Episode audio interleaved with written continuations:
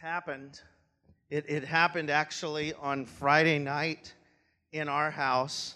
And I know maybe you're a little nervous about the talk when you see the words hurt and forgiveness, and you're going, man, there's that.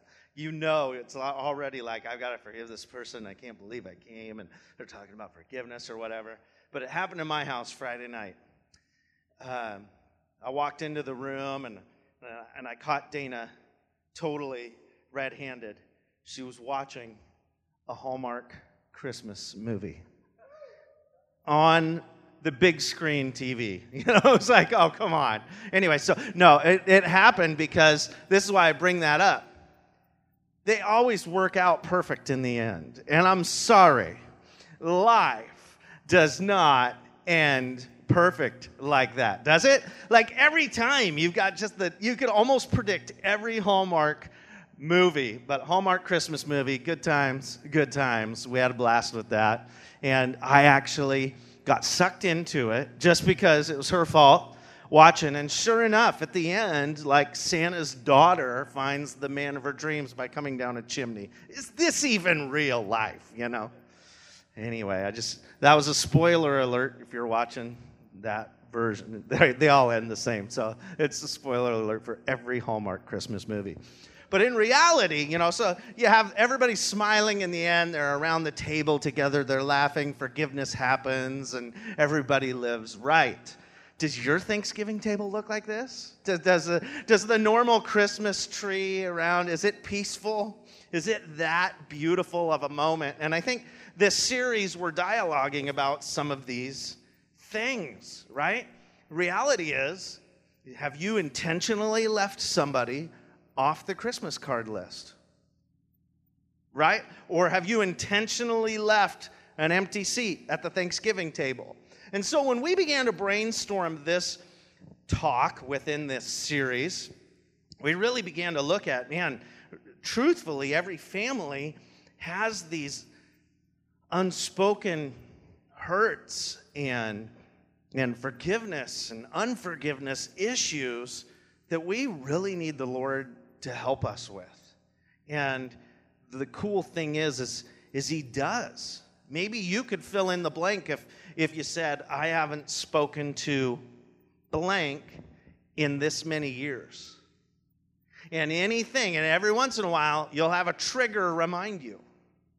You know, so we've, we've got these, these issues and, and uh, deep hurts and deep wounds, and, and we've got scars that, that should shape us ultimately, and yet it would be the wrong thing to do for us to get up here and say, Well, get over it. Wouldn't that be the least compassionate moment that we could live out? It's like, yeah, so you're hurt and you're forgiven, but, you know, just get over it. It's your fault. You know, it's not the goal of this series. In fact, I love what we're doing in this series in saying the reality is it's okay to not be okay at times. I love the tension of this graphic, even, and it's very intentional. In fact, it's probably way too intentional, and most of you not even notice all the elements, right? But reality is we've got get over it on one side of the bridge, and, and it's okay not to be okay on the, or okay to not be okay on the other side because that's a tension. Those phrases are almost like oxymorons, right? It's like, what? You're telling me to get over it, but then on this side, you're telling me it's okay. Here's what I want to tell you is reality is life looks like this trestle.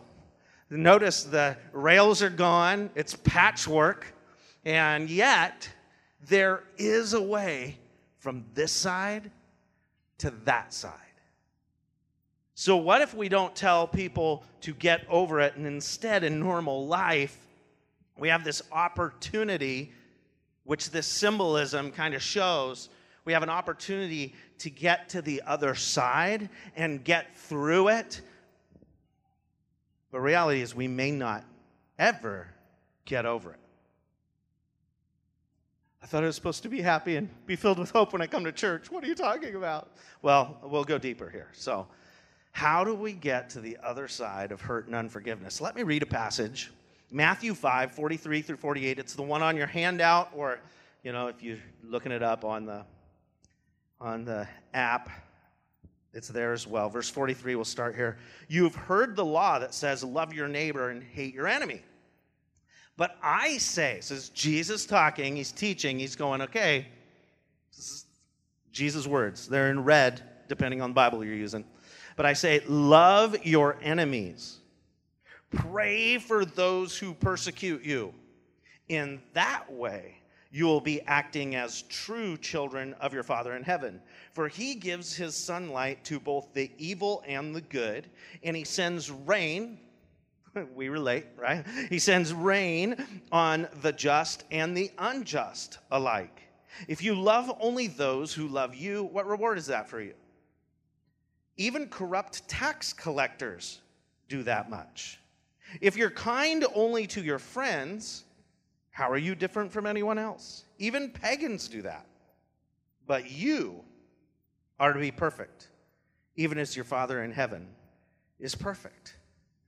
Now, if you heard last week's talk, that last verse just tripped your weird meter because I told you last week you don't have to be perfect. So I'll let the tension of that verse rest until the very end. So, um, what an amazing question, though, that precedes it.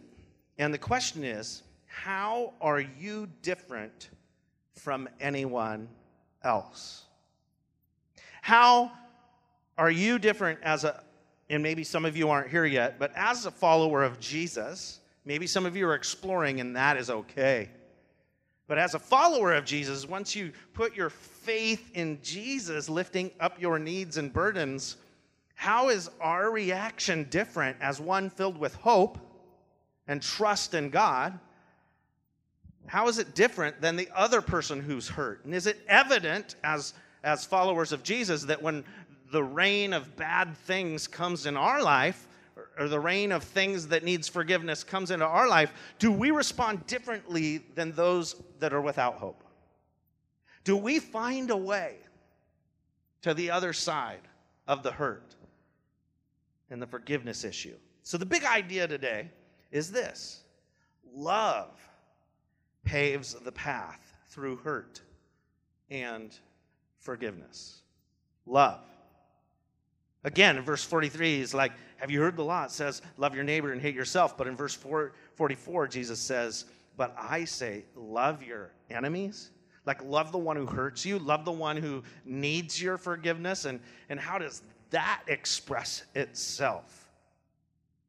Well, the first thought is moments shape you, but shouldn't define you. The first thought, before we get into some more pragmatic like steps, would be to dialogue about this first. Moments shape you, but shouldn't define you. Sometimes a moment happens to us and, and, and it changes us, or it becomes like our point of reference. It becomes our compass, our north, and that's not the intent of bad things, is that that becomes our def- definitive identity. We should not live in the past that way. And the enemy would love for us to. Because maybe we hurt ourselves. Maybe the one we need to forgive is us, right? The intent is not to get over it, but to get to the other side or get through it again. The term defining moments is challenging, especially if you watch sports channels, because it seems like you can always get a great defining moment story. Or the commentators will often say, well, that's their defining moment right there, you know? And, and I don't know really any commentators with that voice. They probably would lose their job. So, anyway, uh, uh, uh, they would fill out a petition against me if I had that voice and was a commentator. Troy Anyway, so uh, moving on. They, they do. They're like a defining moment for this young man. This is going to be a great breakout season because of this. But if you have a defining moment that makes you successful, unfortunately, you can have a defining moment that could leave a really sour taste in someone's mouth. Like maybe you call a throw instead of run. Just saying, maybe. Not that anybody's ever done that around here, Darrell Bevell. Okay, so um, uh, we look here at this issue and go, man, in sports, it's constantly referenced defining moment. And so we kind of get in our life and, and allow ourselves to, to have a moment define us And we're, even unfortunately, maybe something really bad, bad, bad, bad, unimaginably bad happens in your life. And that becomes like a defining moment. And years later, you realize the hurt and resentment and bitterness welling up in you is rooted by a defining moment that you wish never happened to you. So, how do we allow that to be a shaping moment instead of a defining moment? James challenges us in this the book of James. If you read the first chapter, I'm not going to read it here, but it tells us that hardships of many kinds come against us to help us build perseverance and endurance, not to build who we are, just to shape us. Open Life had a moment, this church, that shaped us. Um, our first fall, the fall of 2010, so we started in, in January of 2010 at the Regal Theater right up here off 410. And we loved it, loved the space, loved the opportunities that were there. It was great.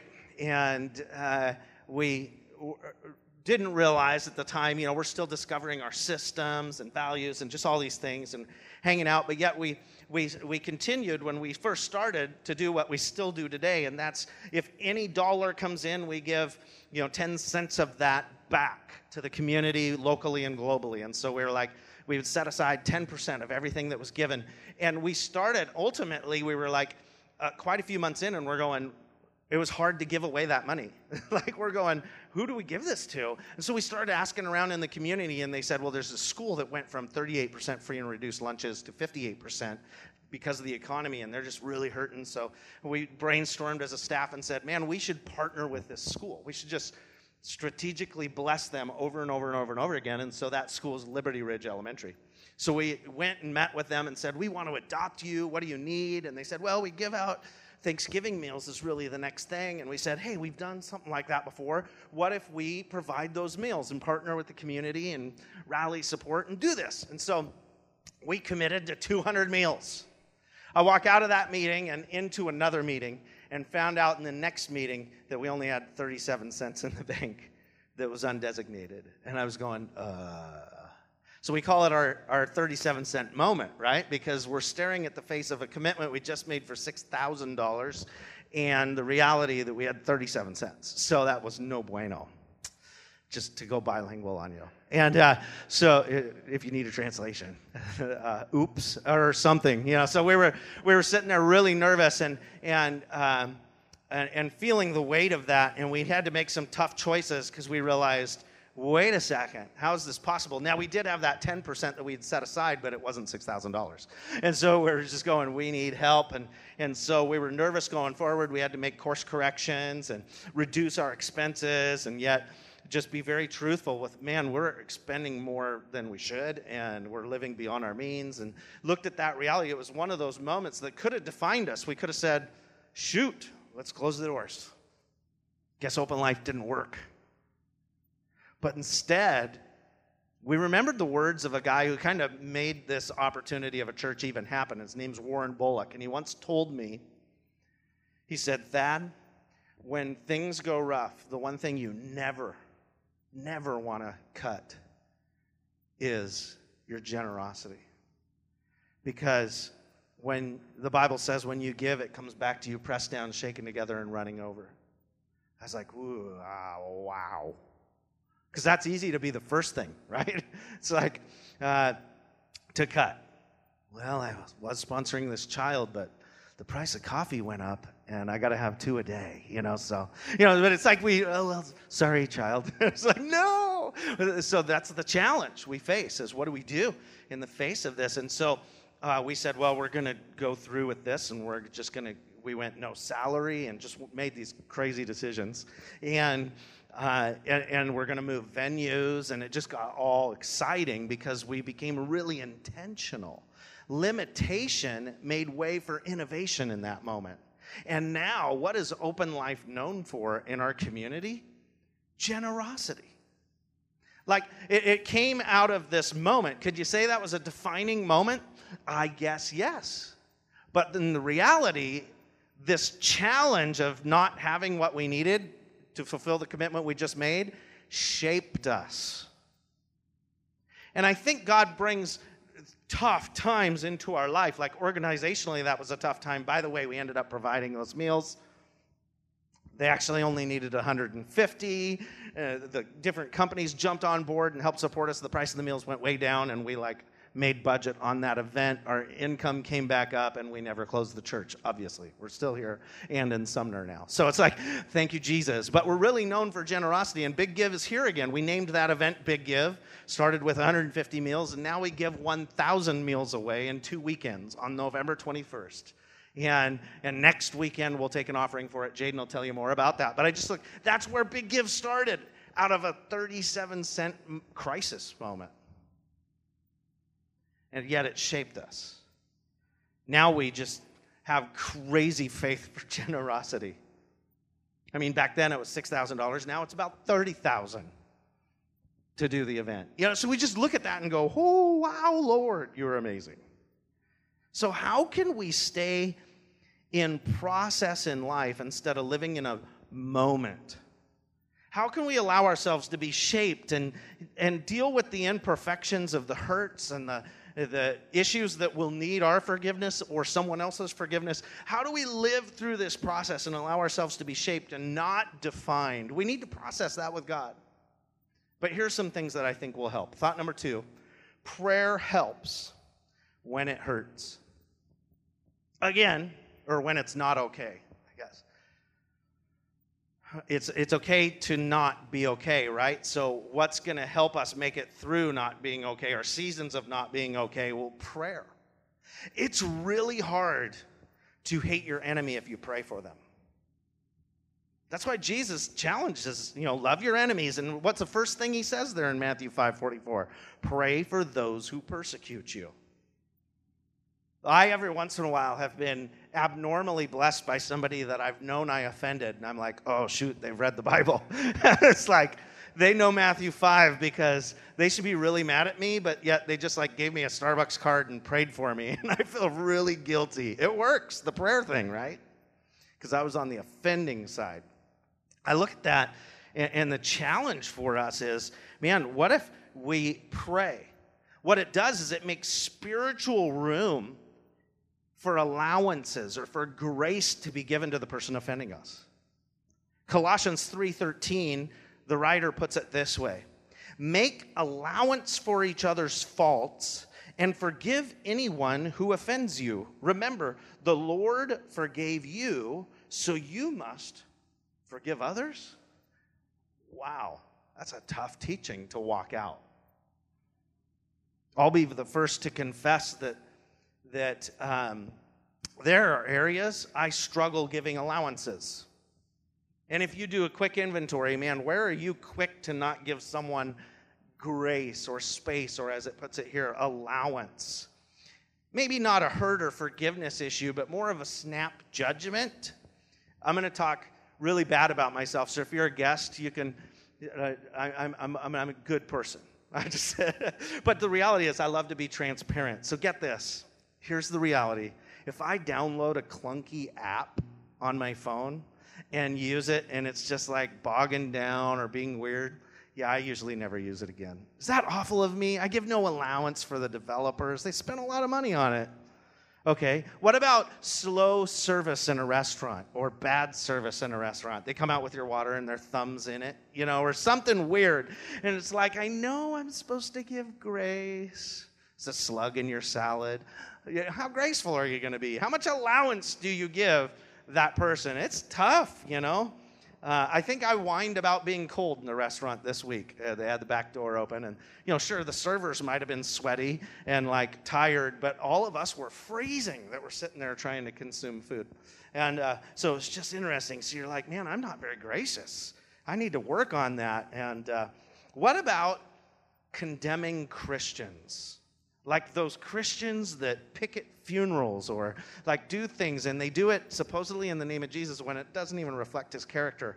I'm really short and I got to just come to Jesus with that because my allowance is almost pretty much negative zero. You know, it's like, is that a number? Math was never, no, I'm just kidding. Math is pretty, okay, I have to admit, and this is going to hurt somebody's feelings. Uh, But, you know, PCs, okay, that's all I'm going to say.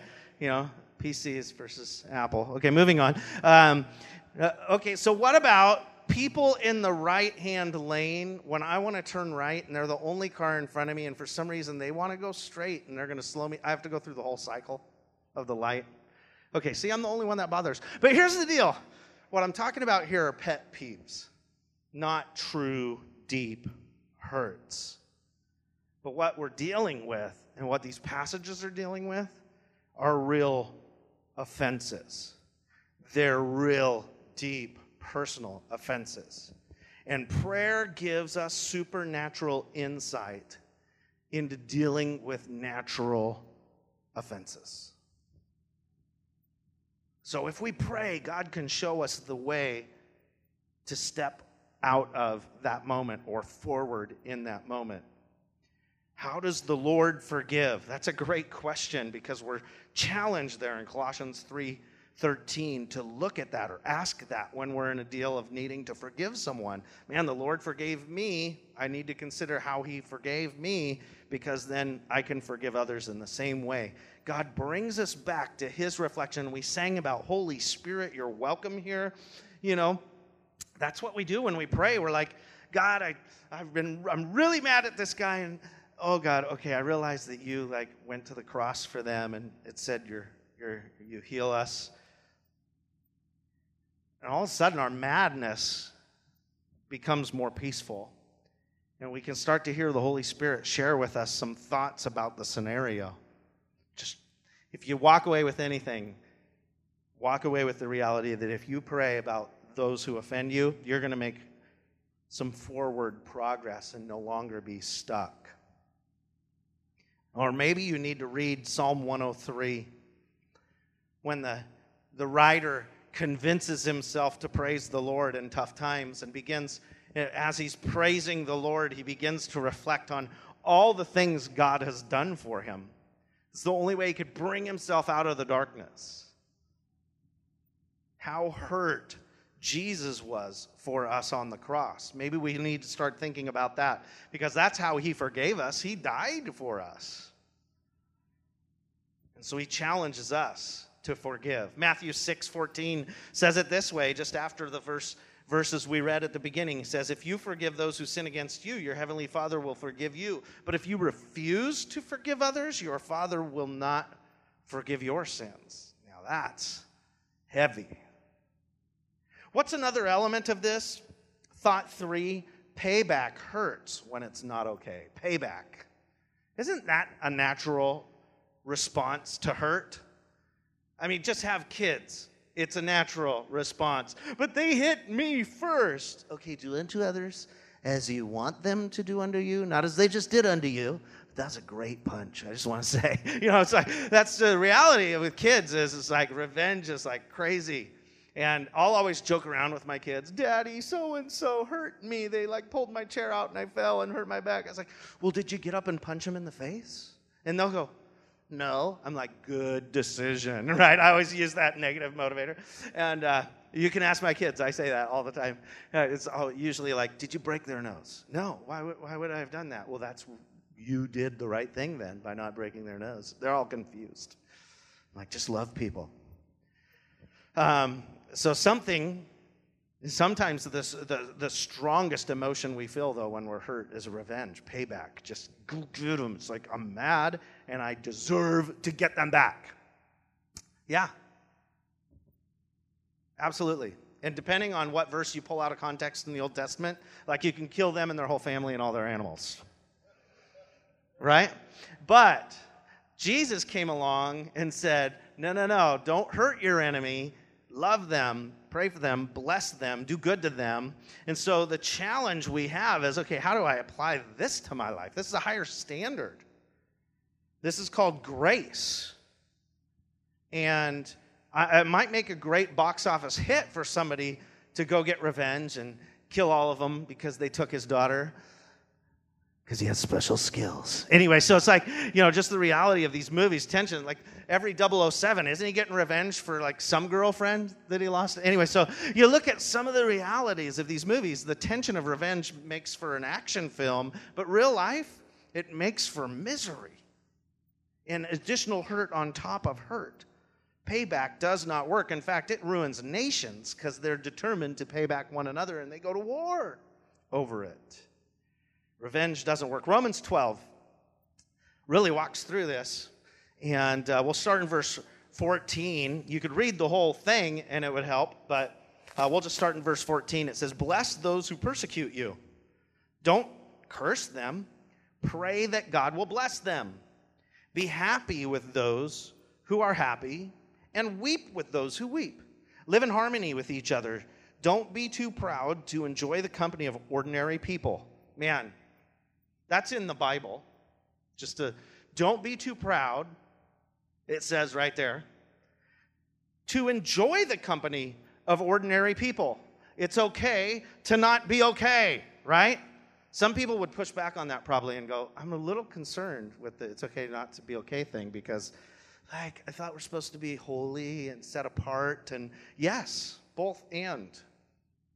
But it's okay to associate with normal people. The Bible's teaching us. Okay, continue. It's just a little stool I wanted to jump on. I'm back off now. Uh, don't think you know it all. Parents, just jot that reference down if you need that later this week. If you have teenagers, Romans 12, 16. Okay, moving on. Uh, verse 17 says, Never pay back evil with more evil.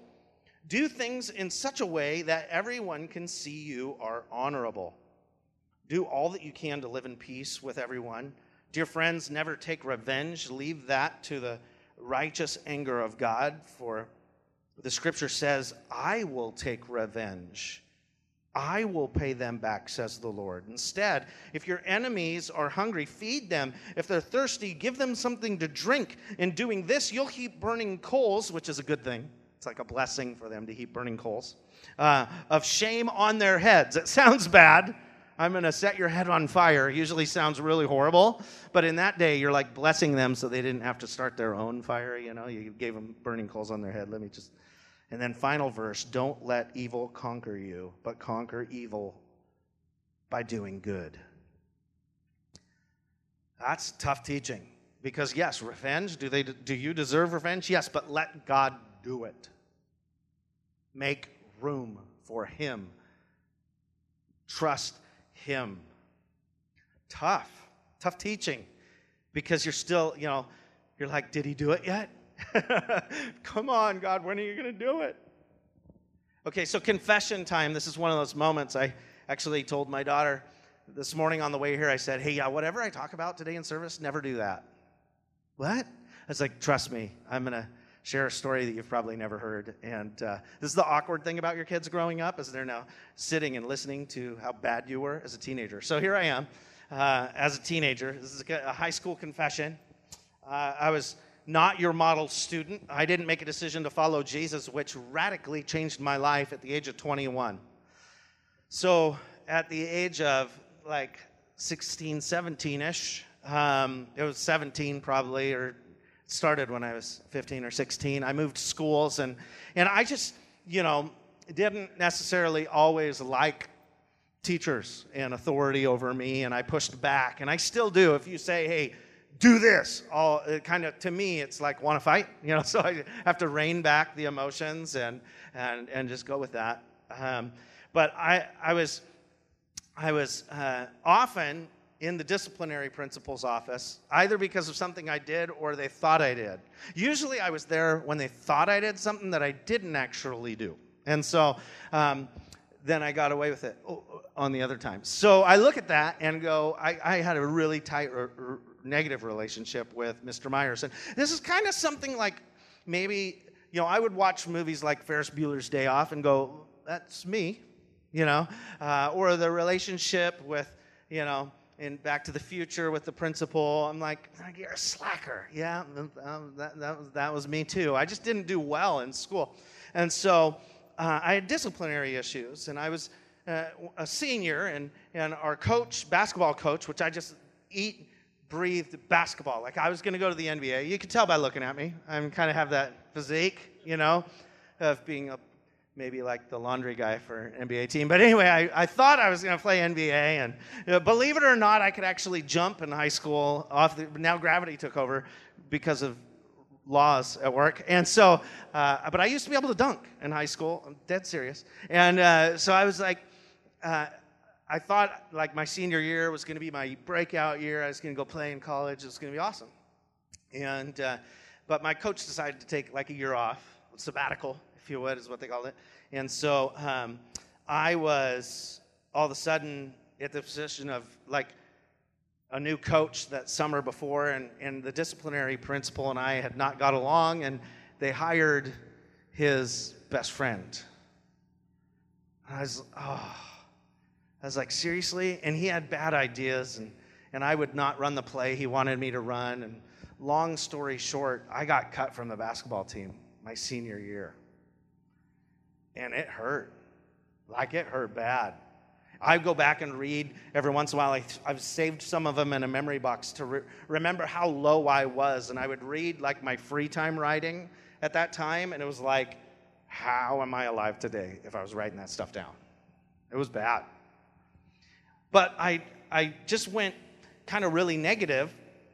And uh, one of the things that happened just a couple weeks after getting cut from the basketball team is there was a snow day. We were getting let out early, and they warn you, you know, please leave the premises and don't throw snowballs or you'll get in trouble, blah, blah, blah. And so I w- was throwing snowballs with like 20 some other people. And who does the disciplinary principal pull out of the crowd of snowball throwers but Huff? right? Huff, get over here. You know, so I go over and, and he's like, that's it. You're out of school. I'm going to suspend you. I'm like, throwing snowballs? Like, what are you going to do with these people? And I was being a jerk back. And, uh, and he goes, I was like, you can't do that. You can't do that. And I was probably getting a little too close to him. And then he stuck his finger. If you're an administrator in a school, don't, don't hate me for the rest of my life now. anyway, so uh, just saying, you know, if I was at White River, I wouldn't have done that, Cody. Okay. Anyway, so, uh, but you know, sticks his finger in my chest. You can't. I can do anything I want to do, and he's like jabbing me. And what does that say to me? You want to fight, right? All the kids' eyes are glued on what's happening, and and I wasn't thinking of that. All I thought is, I'm mad. I want to hurt this guy. And so I did. I punched him in the face. So, so that's why I asked my kids, Did you punch him in the face? Because I actually did. And it doesn't work out well. Because he looked at me with rage and said, Leave this campus right now before I do something I'll regret. And I left uh, quickly. But it started this really bad relationship in between him and myself. He kind of gave me grace in that moment, but yet, he kind of also looked extra careful to catch me in something. The story gets worse. I debated whether I should actually tell you this. I'm gonna. But um, I, I really went down a dark path, and I looked a little older than my age and I've always been hairy, so I had a little facial hair and some different stuff. And so I uh, uh, was buying things I shouldn't buy at my age and, and maybe redistributing them on the campus. Anyway, I got caught by a liquor control board sting. And who did they tell? Not my parents, the disciplinary principal, because that happened to be the parking lot I was selling it in. And so, in the middle of class, I get called out by a smirky disciplinary principal. I just had the smirk. And he took joy in calling my parents with me sitting there in the room and, and the police and others, and I got in real big trouble and I took a little time off school, study well, right? And uh, so, anyway, all that to say, after my volunteer, volunteer time with Mothers Against Drunk Driving, I thought I was better, but he won. Like, that was my senior year. I was out of school, and I'm like, you know, the whole I'm going to pay you back thing was like he won. Because it was kind of like a competition then, right? Well, it just so happened that about three years later, I'm working as a, a waiter on a singing, and, uh, singing and dancing waiter on a cruise ship, and I look at my set list of who's in my section that night. You know, you get their names and stuff, and I notice Myers retirement party. And I'm going, no, no, no. Sure enough, though, guess whose retirement party happened to land in my section that night? This is how evil I was. I did not recommend anything that I am talking about today. And uh, this is just how much grace God has for us because he should I'm the worst. I'm just saying. So I decided to try to one up, right? And so I heated up one of those old glass coffee pots because, you know, when the glass is really hot and it interacts cold, it shatters. So I had it all set and went to the table. At the end of the night, I'd served well and graciously and somehow not, you know, done anything bad. And at the end, when they wanted coffee, I, I needed both my hands. So I said, and so I set that coffee pot on the cold glass top table right in front of him. And it did as I assumed, and it shattered, scalding him with hot coffee. And I thought, I won, right? I got my ultimate revenge. And I thought it was pretty funny too. I told people the story. Then it came back on me. A year later, I'm at the lowest point of my life. I find myself in church. I make a decision to follow Jesus. And on a series, when they were talking about forgiveness, who comes to the altar to pray for me as I'm crying there, thinking of all the people I've hurt? My principal. Not the disciplinary principal, but the principal who dealt with the disciplinary principal dealing with me, right? Mr. Sankey is praying over me, and I just had that moment where I was like, man, I was a mean student. I apologize. And the Holy Spirit did something in me there. And I stopped being vengeful and angry and hurtful. I don't know what it's going to take for you, but it was a sermon like what, I would, what we're hearing today that literally pulled me out of that darkness in revengeful mode. Final thought pride conquers us when it's not okay. Confession takes laying down our pride. To say I was wrong took laying down my pride. To say you were wrong takes laying down your pride. Or to say I'm going to let God take revenge instead of me takes laying down what we feel we deserve to pay back. And we find ourselves forgiving when we shouldn't forgive, according to the world. Pride keeps count and keeps a tally of wrongs. But if we lay that down, Matthew 18, 21 through 22 says, Peter came to him, Jesus, and asked, Lord, how often should I forgive someone who sins against me? Seven times? No, Jesus said, not seven times, but 70 times seven, or that means to infinity. Keep forgiving. Reality is, and I was thinking of the fires in eastern Washington, and you would hear well, two years in a row there's been record fires, and they put these fires out and save buildings, but what do they always have to watch for? Flare ups you know, a red flag warning will come because the wind's going to be so strong that just an amber underneath the moss, sure, they sprayed it, they doused it with plain red gooey stuff, you know, it's like out. But the right wind and the right temperature can reignite that flame. And I began to think about our lives and our angers and our hurts and our bitterness and our rage and our paybacks and all these things. And it's like we can think we're free from that. We can give it to God and we can say, okay, I give you my hurts. I just ask for forgiveness for them. I forgive them. I do. It still hurts and I want them to pay, but yet, God, I'm going to make the choice to forgive them and begin to pray blessing over them. And we get to that mode, but yet, when we still hold that entitlement of pride that they deserve, then flare ups are more susceptible. Reality is, flare ups are going to happen. You're going to get in a moment where you'll have a, like, you'll be tempted to be hurt again. You'll be tempted to let that identity be attached to that defining moment versus a moment that shapes you. Flare ups occur just like a bad fire. Because, yeah, it's destructive and it hurts the fire, but the flare up can do even more damage. We need to be aware and not think we're not susceptible to flare ups. Well, I've followed Jesus for 10 years. It can flare up. Be aware. Be ready in season and out of season. So here's the action step for today perfect love. But wait, wait, wait, Thad, you said that we don't have to be perfect. Yeah. You're, you're, you're perfected spiritually when you make a decision to follow Jesus. But let me talk about the word perfect in the passage that we read. It said, You are to be perfect even as your Father in heaven is perfect. What is this talking about? I looked it up because I was bothered by the text ultimately. So I began to study it because I'm like, that's just not consistent, God, with the rest of your word. Why is this here? And, uh, and the word perfect from the Hebrew, the original like language, says th- that it's really a, it expresses the action as a unit or as a complete total action. It's tied to the word tense, so past, present, and future. So, what is this talking about in the context of this passage then?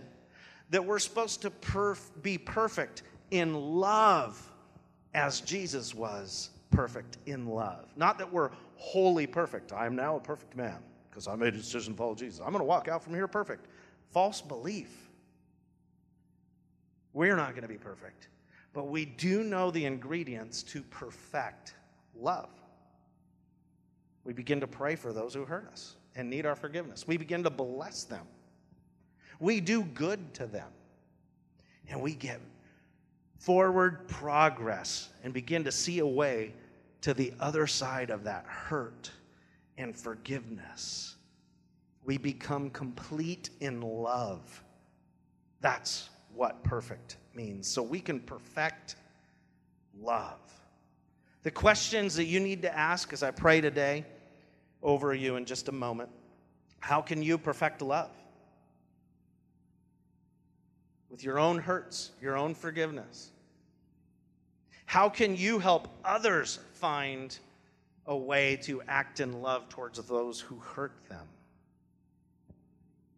First, it's by finding, by following God, because if, if forgiveness is rooted in loving as He loves, then we need to open our lives up to His love but then it's beginning to pray for others. So I dare you this week to pray for those who hurt you.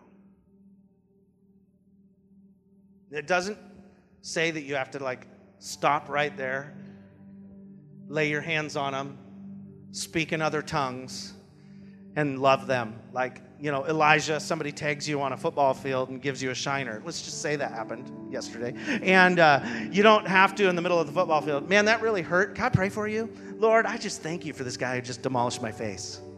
And I pray, that'd be weird. But you can go home and go, God, I pray for that kid. His shoulder must really hurt because my face is in pain. Forgive him, Lord, right? God, I pray that you would awaken in us the ability to pray for those who hurt us. And for some in this room, I know that the defining moment that allows that to happen in their life, that's going to be when they cross the line of faith, when they say, Jesus, I choose to follow you. For me, that's when my anger and bitterness and striving to hurt others, it left when I chose to follow you. So, God, I pray that right now you would open up people's lives to follow you first. That they would simply say, Jesus, come into my life. I want you to be my Lord and Savior. That they would tell us about it, that they would check the box on the back of their Connect card or come down to those praying and, and, and pray with them and say, I just wanted you to know I made a decision to follow Jesus today so I could get free from the hurt and forgiveness issues in my life. But God, for the rest of us, we just need the courage to pray for those who hurt us. We need the courage to begin to bless those who persecute us. We need to go in a positive direction. And there'll be a day when we find ourselves on the other side of the bridge of hurt and resentment. But God, let us begin to make progress. Let us begin to view hurts and bad moments in our life as opportunities to shape us versus defining moments. And I give you thanks for the life you allow us to live as supernatural or ordinary as we find it. In Jesus' name I pray. Amen.